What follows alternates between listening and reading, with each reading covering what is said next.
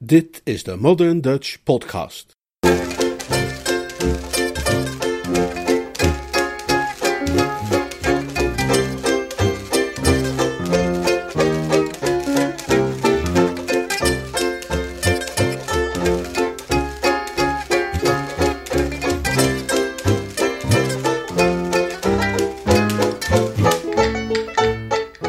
Lastig parket op kasteel Blandings. Verhaal van P.G. Woodhouse uit de bundel Lord Emsworth bedoelt het goed. Vertaald en voorgelezen door Leonard Burger.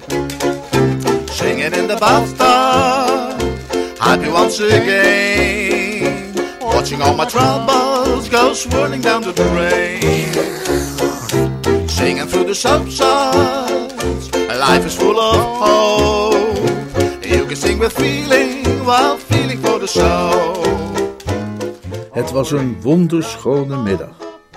De lucht was blauw, de zon stralend geel. Vlinders fladderden, vogels floten, bijen zoemden en, om een lang verhaal kort te malen, de ganse natuur lachte de wandelaar toe. De automobilist trouwens ook. Maar op Lord Emsworth's eh, jongste zoon Freddy Threepwood, die zich achter het stuur van zijn sportwagen bevond, vlak voor de deur van kasteel Blandings, een prachtige Duitse herder naast zich op de voorbank, maakte dat alles weinig indruk. Hij dacht aan hondenbrood. Freddy was tegenwoordig nog maar een zeldzame bezoeker van het kasteel. Enkele jaren geleden had hij de charmante dochter getrouwd van Donaldsons hondenvreugd persoonlijk. Die firma stelt zich ten doel de Amerikaanse hond voor de volle 100% vief en fit te houden door de toelevering van gezonde en voedzame hondenbrokken. Freddy had zich achter dat nobele streven geschaard en was naar Long Island City, USA, afgereisd om voor de firma te werken. Op dit moment was hij in Engeland omdat zijn schoonvader, erop gespitst de invloedssfeer van Donaldsons hondenvrucht te verbreden, hem teruggestuurd had naar zijn vaderland om te zien welke mogelijkheden hij daar kon ontdekken om de verkoop te bevorderen in het Rijk van Albion. Aggie, zijn vrouw, was met hem meegekomen, maar na een week of zo had ze vastgesteld dat het leven op kasteel Blandings voor haar wat al te rustig was en was ze doorgereisd naar de Franse Riviera. De afspraak was dat Freddy, wanneer hij zijn veldtocht in Engeland had voltooid, zich daar bij haar zou voegen. Hij droogde juist zijn linkeroor af na een vochtige liefkozing door de Duitse herder, toen een kwieke oudere heer, klein van stuk maar parmantig, de treden van het bordes kwam afdalen. Een zwart omrande monocle in het oog. Het was zijn oom Galahad, die opmerkelijke vertegenwoordiger van de Londense bohème, naar wie de wereld van het theater, de renbaan en het levendige type restaurant sinds jaar en dag met trots gekeken had. Hij groette hem hartelijk. Zijn zusters Constance, Julia, Dora en Hermione mochten Gally dan beschouwen als een smet op het blazoen van de familie, Freddy kon alleen maar bewondering voor hem opbrengen. Hij beschouwde zijn oom als een man van onbegrensd vernuft en vindingrijkheid, wat hij ook inderdaad was. Zo, Freddy, mijn jongen, zei Gally, waar ga jij naartoe met je hond? Ik breng hem naar de fanshows. Op Marlinghole, dat is waar dat leuke meisje woont waar ik jou onlangs mee zag, is het niet? Klopt, Valerie Fanshaw. Haar vader is daar jagermeester en u weet wat dat betekent. Wat betekent dat dan? Dat hij president-directeur is van een meute jachthonden groter dan het Russische leger, waarvan elke hond zijn dagelijkse brokken nodig heeft. En wat kon er beter voor ze zijn dan Donaldsons hondenvreugd, die immers alle noodzakelijke vitaminen in optimale dosis bevat. Je gaat hem hondenbrood verkopen? Nou, ik zie niet in hoe dat toch fout kan gaan. Valerie is zijn oogappel aan wie hij niets kan weigeren. Zij heeft haar oog laten vallen op deze Duitse herder en zegt dat als ik haar die geef, zij ervoor zal zorgen dat haar oude heer met een reeks van substantiële bestellingen op de proppen zal komen. En ik sta dus op het punt hem Franco huis af te leveren. Maar brave Freddy, die hond is Eggy's hond. Ze zal vuur spuwen. Oh, dat zit wel goed. Daar heb ik rekening mee gehouden. Ik heb mijn verhaal klaar. Ik zal tegen haar zeggen dat hij is doodgegaan en precies zo'n mooi exemplaar voor haar kopen. Daar hou ik Eggy wel koest mee. Maar ik kan niet hier met u blijven staan keuvelen. Ik moet aan de slag, aan de arbeid, hoe heet het, aan het werk. Tot ziens, zei Freddy en trok op in een rookwolk. Hij liet Gally achter met samengeperste lippen. Een heel leven doorgebracht in het gezelschap van boekmakers, beroepsgokkers en kleine woekeraars had hem buitengewoon breed van opvatting gemaakt, maar dit soort tactiek kon toch zijn goedkeuring niet wegdragen. Hoofdschuddend ging hij het huis weer binnen en kwam in de hal Beach, de butler van kasteel Blandings, tegen. Beach produceerde een fluitend geluid, want hij had zich gehaast en hij was niet meer de gestroomlijnde jonge butler van lang geleden toen hij was aangetreden. Heb ik meneer Frederick gemist, meneer? Wat scheelde geen hij? Hoezo? Dit telegram is zojuist voor hem gekomen, meneer Gerard. Ik dacht dat het belangrijk kon zijn. Heel onwaarschijnlijk. Denkelijk iemand die hem de uitslag doorgeeft van de race van vier uur of uh, zoiets dergelijks. Eh, geef maar mij. Ik zal wel zorgen dat hij het krijgt. Hij vervolgde zijn weg, maar voelde zich enigszins verloren. Als echte gezelschapsmens had hij behoefte met iemand te praten. Hij kon natuurlijk een babbeltje gaan maken met zijn zuster Constance, die een boek zat te lezen op het terras, maar iets zei hem dat zulks weinig nut en vermaak zou brengen. Het merendeel van zijn conversatie bestond uit anekdotes over zijn gepeperde verleden en Connie vormde daar niet helemaal het juiste gehoor voor. Hij besloot na enige overweging zijn broer Clarence op te zoeken, met wie het altijd een genoegen was van gedachten te wisselen. En hij trof die zachtmoedige en dromerige edelman in zijn bibliotheek, aandachtig starend in het niets. Ah, daar ben je, Clarence, zei hij. Lord Emsworth schoot overeind met een geschrokken Hè? Wat? Zijn bezige lijf beefde ervan. Oh, oh, oh. ben jij het, uh, Galahad? En niemand anders. Wat is er met je, Clarence? Uh, is er iets met me? Ja, je hebt iets op tracht. De symptomen zijn onmiskenbaar. Een man wiens ziel gerust is, schrikt niet als een nimf die verrast wordt bij het baden, wanneer iemand alleen maar constateert dat hij daar is. Stort je hart maar eens bij me uit. Dat deed Lord Emsworth maar al te graag. Een sympathieke toehoorder was precies wat hij nodig had. Ja, het, het, uh, het is Connie, hè, zei hij. Heb je gehoord wat ze zei vanmorgen aan het ontbijt? Ik was niet aan het ontbijt. Ah, ja, dan heb je het waarschijnlijk gemist. nee, zeg, zomaar midden onder het ochtendmaal. Ik, ik, ik, had juist een gebakken bokking. Zei ze me dat ze, ja, dat, dat, ze, dat ze Beach de laan uit ging sturen. Wat? Beach de laan uitsturen? Ja, hij, wordt te traag, zei ze. Hij, hij maakt fluitende uh, geluiden. Uh, we, zouden een jongere, uh, vlottere butler moeten aanstellen. Ja, nou, ik, ik, ik was verbijsterd. Ik, ik, ik verslikte me in mijn bokking. Geen wonder. Blendings is onvoorstelbaar zonder Beach. En dat is een blendings met een jonge, vlotte butler, zoals zij dat noemt aan het roer, al evenzeer. Goeie god, ik kan me precies voorstellen wat voor soort kerel zij zou aannemen. Zo'n zo acrobatische jongeling zeker, die salto's zou slaan en langs de trapleuningen glijden. Uh, daar moet jij een stokje voor steken, Clarence. We, uh, wie? Ik? Ik? vroeg Lord Emsworth. Die gedachte kwam hem voor als te bizar voor woorden. Hij was, als gezegd, een zachtmoedig, dromerig mens en zijn zuster Constance een krachtdadige en heerszuchtige vrouw, vormgegeven naar het model van wijlen Cleopatra. In naam stond hij natuurlijk aan het hoofd van heel het huishouden te Blandings en had hij het nominale recht op een presidentieel veto, maar in de praktijk was Connie's wil eenvoudig wet. Denk maar eens aan de manier waarop ze hem altijd dwong een hoge hoed te dragen op de jaarlijkse feestdag voor de kinderen van de dorpsschool. Hij kon pleiten en argumenteren wat hij wilde, hij kon er op de meest heldere en overtuigende manier op wijzen dat bij zo'n rustieke dorpse aangelegenheid een eenvoudig vissershoedje toch oneindig veel passender was, maar nee hoor. Elk jaar in augustus stond hij daar weer met dat verschrikkelijke ding op zijn hoofd te balanceren, alsof hij erom vroeg dat de kinderen in de theetent er met zandgebakjes naar zouden gooien. Ja, ik, ik, ik, ik kan toch niet uh, tegen Connie ingaan? Nou, ik wel. Dat ga ik doen ook. Biets ontslaan, nou zal hij mooi worden. Na 18 jaar een trouwe dienst. Het idee alleen al is te monstrueus. Ja, hij, hij, hij zou natuurlijk een, een, een pensioen krijgen. Ja, ze moet niet denken dat ze de pil kan vergulden met praatjes over pensioenvoorzieningen. Hoe ze het ook verpakt, het nuchtere feit blijft bestaan dat ze eruit wil gooien. Deze wandaad kan absoluut niet worden geaccepteerd. Lieve hemel, Je zou voor hetzelfde geld de aartsbisschop van Canterbury wel kunnen ontslaan. Hij zou nog verder op het onderwerp zijn ingegaan, als niet op dat moment uh, buiten op de trap een gestamp van voeten had weerklonken, waaruit afgeleid kon worden dat Freddy, teruggekeerd van de Fensholes, op weg was naar zijn kamer. Lord Emsworth rilde. Als zoveel vaders uit de Britse aristocratie was hij allergisch voor jongste zoons. En bovendien had Freddy, sinds hij in Amerika woonde, een kwieke, terrierachtige springerigheid ontwikkeld die hem gewoon pijn deed. Frederik, zei hij huiverend, en Gally schrok op. Ik uh, heb een telegram voor Freddy in mijn zak, zei hij. Uh, dat kan ik hem er beter even aan geven.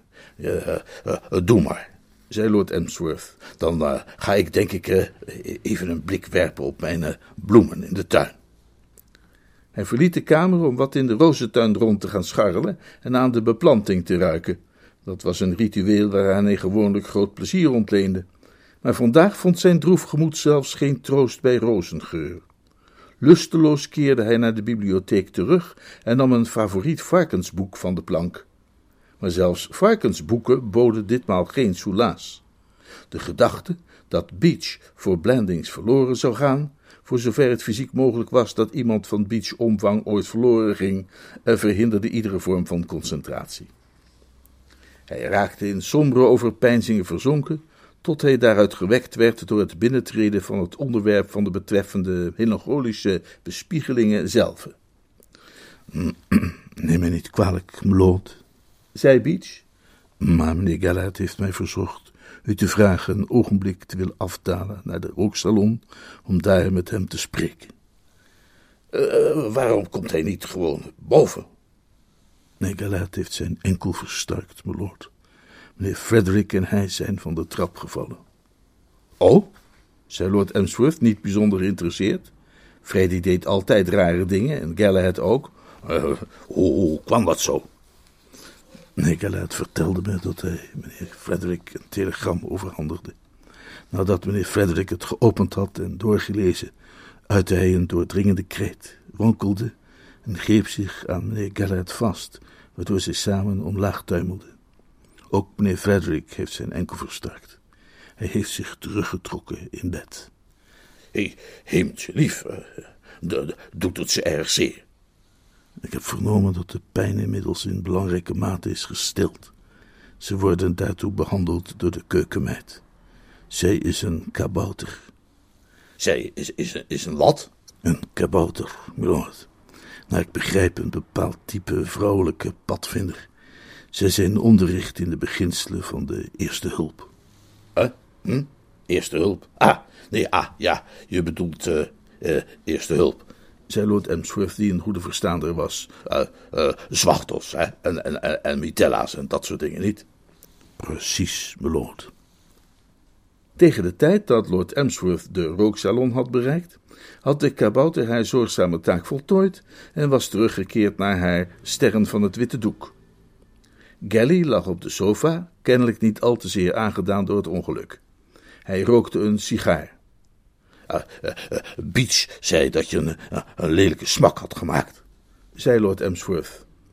Een doodsmak, bevestigde Gally. En wie zou dat titel zijn? Bovenaan de trap op de tweede verdieping, onverwacht door een idioot van een neef aan zijn jasje wordt gevat. Beach leek van mening dat wat Frederik deed een reactie was op eh, een of ander slecht bericht in het, telegram dat je hem gaf. Dat klopt, dat telegram kwam van Aggie. Uh, Aggie? Zijn vrouw. Ah, ik dacht dat die Francis heette. Nee, nee, Niagara heet ze. Hm, wat een merkwaardige naam. Een sentimentele oprisping van de kant van haar ouders. Die hebben een huwelijksreis doorgebracht bij de Niagara watervallen. Oh, ja, ja. Daar heb ik, heb ik van gehoord. Uh, nee, ja, watervallen. Mensen steken die over in, in biervaten, is het niet? Nou, dat is nou zoiets waar ik helemaal niks voor zou voelen. Heel oncomfortabel lijkt me dat. Uh, hoewel je er op den duur natuurlijk ook wel aan gewend zou raken. Maar, maar wat was dat voor verontrustends dan aan dat telegram? Er stond in dat ze morgen terugkomt en overmorgen weer hier zal zijn. Daar, daar zie, ik, zie ik geen probleem in. Nou, Freddy wel. En ik zal je vertellen waarom. Hij heeft haar hond aan Valerie Fenshaw gegeven. Uh, wie is uh, Valerie Fenshaw? De dochter van kolonel Fenshaw van Manning Hall, die fortpeert en hopjongens, hij zweetfiguur. Heb je die nooit ontmoet? Uh, nee, zei Lord Emsworth, die nooit iemand ontmoette als hij het maar enigszins kon vermijden. Maar waarom zou zo Francis er bezwaar tegen hebben dat hij dat meisje een hond heeft gegeven? Ja, ik zei niet een hond, ik zei haar hond. Haar bloedeigen Duitse herder, waar ze stapel gek op is. Nou ja, en dat had misschien nog wel recht gebreid kunnen worden met een paar welgemikte kussen en spijtbetuigingen. Als Valerie Fenshaw een meisje geweest was met hangwangen en een bril. Maar ongelukkigerwijs is zij dat allerminst. Ze heeft blauwe ogen, gulden lokken en een figuur dat dankzij een actieve jeugd op de jachtvelden, om maar te zwijgen van tennisbanen, golfbanen en 50 meterbanen, is voorzien van de perfecte beleiding en accidentatie. Ze ziet eruit als de finale van een schoonheidswedstrijd. En zoals je waarschijnlijk wel weet, houdt moeder de vrouw er niet van als haar wettige echtgenoot wat al te gemeenzaam omgaat met meisjes die onder die definitie vallen. Mocht Aggy ook maar één glimp van Valerie Fenshaw opvangen, terwijl ze weet dat Freddy dat meisje onder Duitse herders bedelft, dan laat ze zich onmiddellijk van hem scheiden. Nee, nee, nee, nee toch zeker? Kan niet missen. Amerikaanse vrouwen laten zich al scheiden als er maar een haartje dwars zit. Lieve hemel, en wat zou Frederik dan beginnen? Tja, haar vader zou natuurlijk niet willen dat hij dan nog langer in zijn hondenbrok toko werkte. Ik denk dat hij dan weer hier zou komen wonen. Wat, wat, wat, wat, hier op het kasteel? riep Lord Emsworth ontzet. Goeie god! Ja, je ziet dus hoe serieus de zaken staan. Ik heb er inmiddels even wel grondig over nagedacht. Hier is een voelhurretje uitgestoken, ging er een lichtje op, en ik geloof te kunnen zeggen dat ik de oplossing gevonden heb. We moeten die hond terug zien te krijgen voordat Aggie hier is. Ah, ga jij die uh, Rosalie Fenshaw vragen om dat beest terug te geven? Nee, niet precies, nee. Dat zou ze nooit doen. We zullen hem uh, moeten ontvoeren. En dat is waar jij in het spel komt. Uh, ik? Ja, wie hebben we anders? Freddy en ik zijn aan het ziekbed gekluisterd, niet in staat ons te bewegen, en we kunnen bezwaarlijk aan Connie vragen ons te helpen. Jij bent onze mobiele eenheid. Je heldere intelligentie heeft je natuurlijk al gezegd wat je te doen staat. Wat doen mensen als ze een hond hebben? Hm? Ze vragen de butler het beestje uit te laten voor het slapen gaan. Ah, is, is dat zo? Stevast, want anders gaat het tapijt eraan. Elke hond wordt uitgelaten voor het slapen gaan en volgens mij kunnen we veilig aannemen dat een en ander zich zal voltrekken middels de achterdeur. Uh, uh, wat als de achterdeur? Uh, middels. Oh, ja. Middels, ja. Ja, natuurlijk, natuurlijk. Dus, jij zorgt dat je in de buurt bent van huizen Fenshaw, laten we zeggen zo rond een uur of tien. Dan verschuil je daar bij de achterdeur tot uw hond tevoorschijn komt en brengt hem hierheen. Lord Emsworth keek de ander onthutst aan. Maar, maar, maar Galahad. Het heeft helemaal geen nut om Mike Galahad te zeggen. Wat moet, dat moet. Je wilt toch zeker niet dat Freddy's hele toekomst op losse schroeven raakt en in het water valt, is het wel? Laat staan dat je hem hier op het kasteel zou willen zien voor de rest van zijn leven. ik zie al rillen, en terecht. En, pot voor drie, ik vraag toch niet iets ingewikkelds van je? Je hoeft alleen maar wat in een achtertuin te gaan staan wachten en een hond op te pikken. Een kind kan de was doen. Als het niet een geheimje moest blijven tussen ons beiden, zou ik het aan de kabouter vragen. Ja, maar, maar, maar, wat als, als die hond dus niet met me mee wil komen? hij, en ik kennen elkaar tenslotte nauwelijks. Daar is aan gedacht. Je moet wat anijsthee op je broekspijpen sprenkelen. De geur van anijs, daar lopen honden achteraan tot aan de andere kant van de aarde. Maar, maar ik, ik, ik heb helemaal geen anijs. Beach moet er wel aan kunnen komen. En Beach stelt geen vragen. Heel anders dan die jonge vlotte butler van Connie. Die zou vol zitten met vragen. Oh, Beach, zei Kelly, nadat hij op de bel had gedrukt. Hebben wij anijs in huis? Ja, meneer Garrett. Breng mij daar dan eens een ferme beker van, wil je? Heel goed, meneer, zei Beach. Wanneer het verzoek hem al verbaasde, was dat hem niet aan te zien. Hij bracht eenvoudig de anijsthee. En op het aangewezen uur vertrok Lord Emsworth in Freddy's sportwagen, een uur in de wind, geurend naar anijs. Gelly, alleen achtergebleven, stak nog een sigaar op en richtte zijn aandacht op de kruiswoordpuzzel in The Times. Hij vond het echter moeilijk zich daarop te concentreren. Het kwam niet alleen omdat die kruiswoordpuzzels vandaag de dag zo bliksemsdiepzinnig zijn en hij in wezen een zonnegod Ra en grote Australische vogel emu-man was. Het was ook dat, sinds hij Lord Emsworth op zijn missie had uitgezwaaid, vrees en twijfel zijn deel waren geworden. Hij wilde dat hij meer vertrouwen kon hebben in de kansen op succes die zijn broer bezat bij de taak die thans van hem gevergd werd. Een levenslange omgang met Clarence had hem het gevoel bezorgd dat het hoofd van de familie een broze rietstengel was om in een noodsituatie op te moeten leunen. Zijn talent om precies het verkeerde te doen was binnen zijn kennissenkring spreekwoordelijk. Welke, vroeg hij zich af, van de vele manieren om de boel in het honderd te laten lopen die hem ter beschikking stonden, zou Lord Emsworth verkiezen? Zou hij de auto in een sloot rijden? Naar het verkeerde huis gaan? Of zou hij zijn hele opdracht vergeten en langs de kant van de weg over varkens gaan zitten mijmeren? Het was niet te zeggen. En Gally's zielenroerselen leken op die van de generaal die een briljante strategie heeft bedacht, maar moet twijfelen aan de bekwaamheid van zijn manschappen om die ten uitvoer te brengen. Generaals in die positie plegen op overspannen wijze op de punten van hun snor te bijten, en Kelly zou dat ook zeker gedaan hebben, had hij een snor bezeten. Een zware ademhaling weerklonk buiten de deur en Beach trad binnen. Mevrouw Fenshaw, meneer, kondigde hij aan. Gally kende Valerie Fenshaw slechts oppervlakkig en sinds de keer dat hij haar voor het laatst had ontmoet, waren er enkele van haar beste eigenschappen hem ontschoten. Nu hij haar weerzag, besefte hij hoe treffend zijn beschrijving van haar aan Lord Emsworth was geweest. Zij was in de diepste en meest volle betekenis van het woord een stuk en een spetter. Kortom, het allerlaatste soort meisje waaraan een jonge echtgenoot de Duitse herder van zijn vrouw zou moeten weggeven. Uh, goedenavond, zei hij. Vergeef me dat ik niet voor u opsta, als in de etikettenboeken is aangegeven, maar ik heb mijn enkel verstuikt. Ach, dat spijt me, zei Valerie. Ik hoop dat ik u geen overlast bezorg. Allerminst. Ik had naar meneer Freefoot gevraagd, maar was vergeten dat er daar twee van zijn. Ik kom eigenlijk voor Freddy. Uh, die is naar bed. Hij heeft zijn enkel verstuikt. Uh, haalt u de rolverdeling nu niet door elkaar? vroeg ze. U was het toch die zijn enkel verstuikt had? Uh, Freddy ook? Wat? U allebei? Wat is er gebeurd? We zijn samen van de trap gevallen. En waarom dat? Ach, het leek ons wel aardig. Kan ik Freddy een boodschap overbrengen misschien? Ach, als u zo vriendelijk wilt zijn. Zeg hem maar dat alles in orde is. Heeft hij tegen u gezegd dat hij aan het proberen was mijn vader die hondenbrokken van hem te verkopen? Inderdaad. Wel, ik heb er met mijn vader over gesproken en hij zei oké, dat is goed. Ik zal het eens met hem proberen en dat hij niet verwachtte dat de trouwe viervoeters er nu meteen door vergiftigd zouden worden, en dat hij dat risico, als ik dat nu zo graag wilde, dan wel een keer wilde lopen. Prachtig!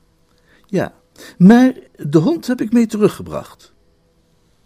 Alleen de meest sensationele mededelingen konden Gally de monocle uit het oog doen vallen. Bij deze woorden echter schoot zijn oogglas als een komeet door de ruimte. Wat heb je gedaan? riep hij uit, terwijl hij zijn oogglas opviste en het terugplaatste om haar nog ongeloviger aan te kunnen kijken. Uh, Freddy heeft mij vanmiddag een Duitse herder gegeven, maar die heb ik teruggebracht. bedoel je dat je die niet wilt houden? Ja, ik wil hem wel houden, maar ik mag hem niet houden. Het eerste wat de stommeling deed, zodra hij ingeklokt had, was op mijn vader Spaniel afstormen en proberen die te vermoorden. Precies wat hem meteen tot een paria zou maken. Vader is verzot op die spaniel. Wie heeft dat maniacale marmel hier binnengelaten? donderde hij met het schuim op de mond. Ik zei dat ik dat had gedaan. En waar heb je dat smerige beest vandaan? vroeg hij. Ik heb hem van Freddy gekregen, zei ik. Dan kun je hem hier aan Gunder terug gaan brengen, naar die Freddy. Wie dat ook zijn mag, schreeuwde hij. Dreigend? Hm? Grimmig? Eh, eminent? Ja, sinister, omineus. En laat me daaraan toevoegen, zei hij nog, dat ik dadelijk mijn geweer ga pakken en tot tien ga tellen. En als dat beest niet weg is als ik dat getal bereikt heb, schiet ik zijn kop eraf tot aan het randje. En dan mag de lieve heer zich verder over zijn ziel ontfermen. Nu ben ik nogal snel van begrip. En ik begreep dus meteen dat hij aangaf verder liever niet met dat dier in contact te treden. Ik heb hem dus teruggebracht.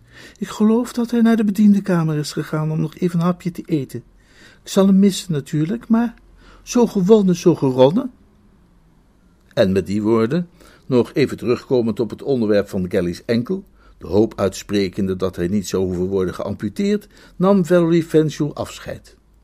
Als iemand op dat moment Gally's enkel inderdaad was gaan amputeren, zou de kans groot zijn geweest dat hij er niets van zou hebben gemerkt. Zozeer werden zijn gedachten bezig gehouden door dit verbijsterende staaltje van geluk, toegevallen aan een neef waarop hij altijd zeer gesteld was geweest. Als het, zoals hij veronderstelde, dienstbeschermengel geweest was, die deze gelukkige afloop had bekokstoofd, zoals een goochelaar een konijn uit zijn hoge hoed tovert, dan zou hij die eens graag op de schouder hebben geslagen en hem hebben gezegd hoezeer hij zijn bemoeienissen op prijs stelde.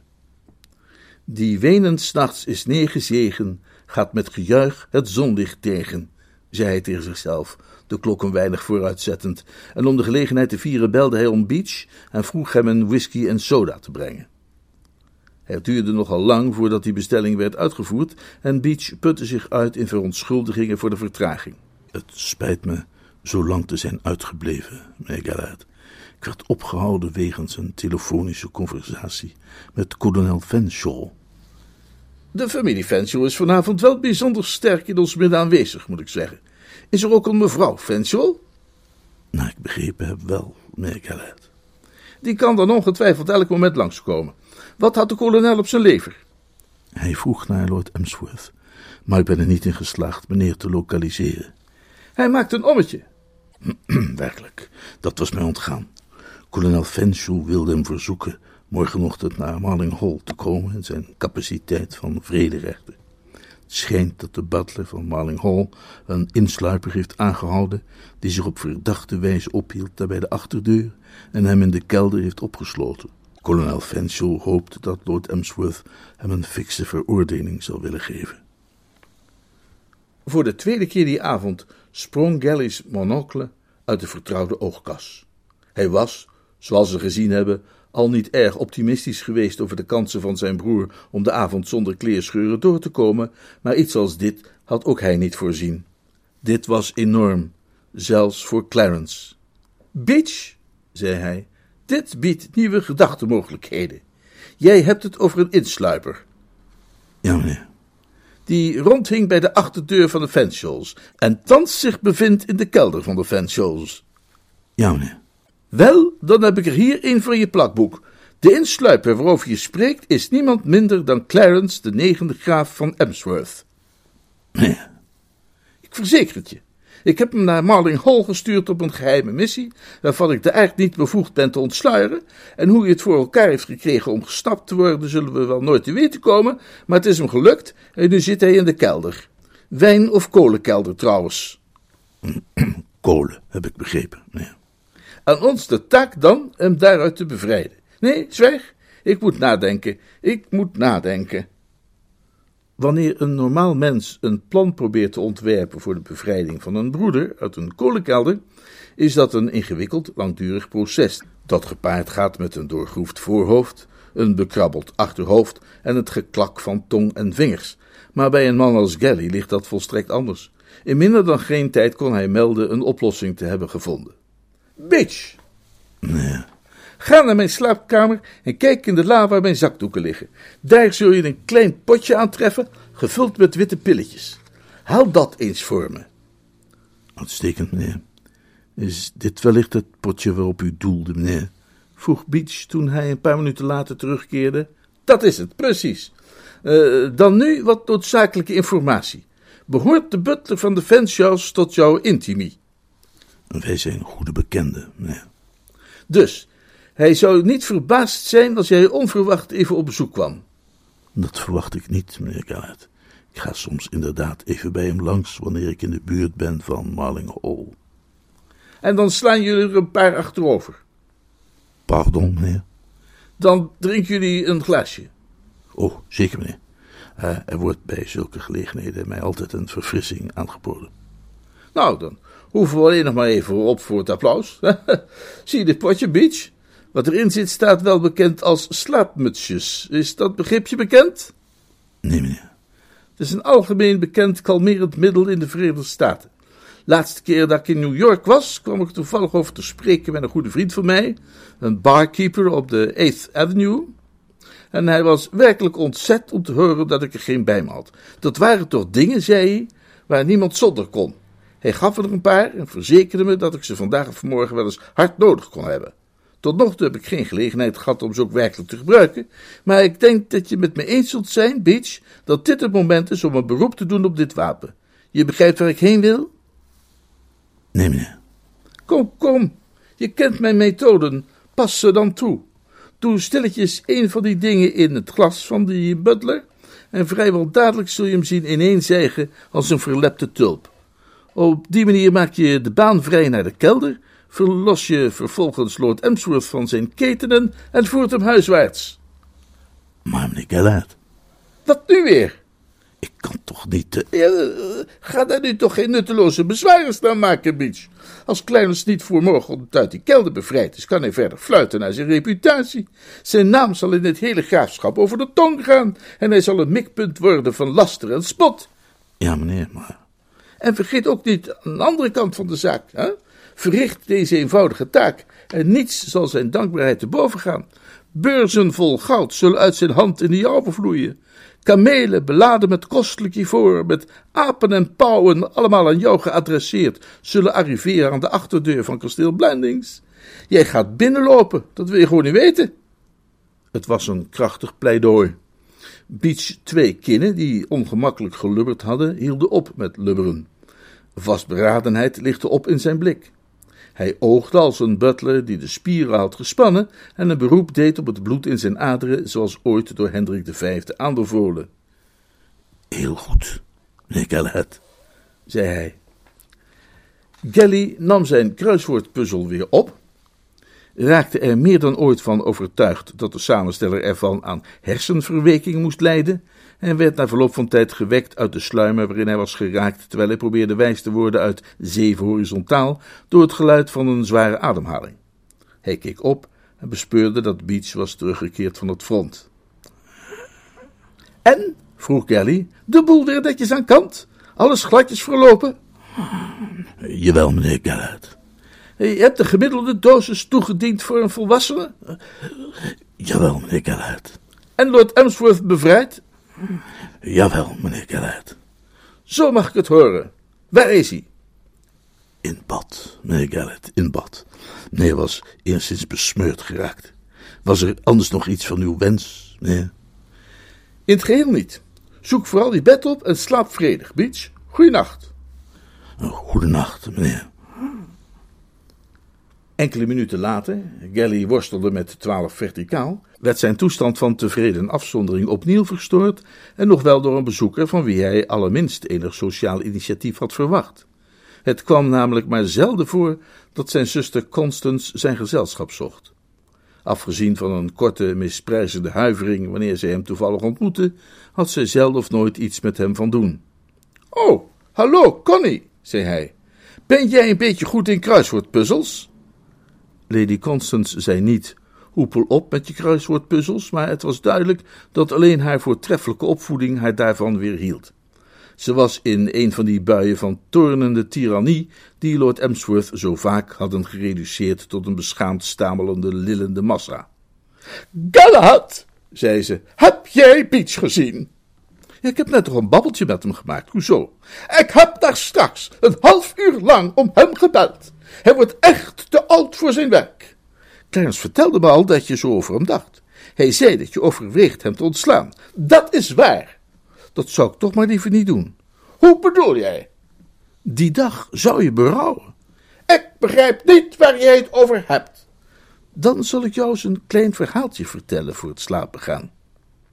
Praat toch niet zo'n onzin, Galahad. Echt, soms denk ik wel dat jij nog minder gezond verstand hebt dan Clarence.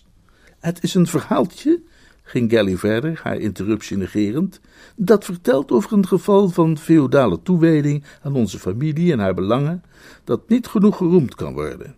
Peach verschijnt in dat verhaal in een dusdanig gunstig licht dat ik denk dat jij, als je het erover hebt dat je Beach eruit zou willen schoppen, toch zult moeten toegeven dat zulks, vergeef me, geklets is uit je nek. Heb jij soms te veel gedronken, Galahad? Ik heb slechts enkele feestelijke bekers geleegd ter ere van een butler wiens reputatie zal voortleven in liederen en legenden. Hier volgt dat verhaal. En hij vertelde het goed, zonder enig detail, hoe onbeduidend ook, over te slaan, en terwijl zijn vertelling zich ontrolde, verspreidde zich langzaam een asgrauwe bleekheid over Lady Constance gelaat, en begon zij benauwde geluiden te maken die elke arts geïnteresseerd zouden hebben met een speciale belangstelling voor aandoeningen van de borstholte. En zo zie je, ronde Gelly zijn verhaal af, zelfs al blijf je misschien onaangedaan door zijn zelfopoffering en trouw, of verlies je je niet in bewondering voor zijn vaardigheid in het onopgemerkt toevoegen van kleine witte slaapmutsjes aan andermans drankje, dan nog moet je je realiseren dat het waanzin zou zijn hem de zak te geven. Je kunt het je eenvoudig niet veroorloven hem overal in het graafschap de geschiedenis van Clarence activiteiten rond te laten bezuinen. En je weet net zo goed als ik dat als je hem zou ontslaan, hij met zo'n verhaal nog maandenlang een gewaardeerde gast aan elke tafel zou zijn in de wijde omgeving. Als ik jou was, Connie, zou ik daar dus nog maar eens goed over nadenken. Met tevredenheid zag hij neer op het wrak van wat eens een sterke en trotse zuster was geweest. Hij wist die benauwende geluiden te interpreteren en stelde vast dat zij nog eens goed aan het nadenken was. Tearing out a tonsil just like a berry. Never take a shower. It's an awful pain. Singing in the showers like singing in the rain.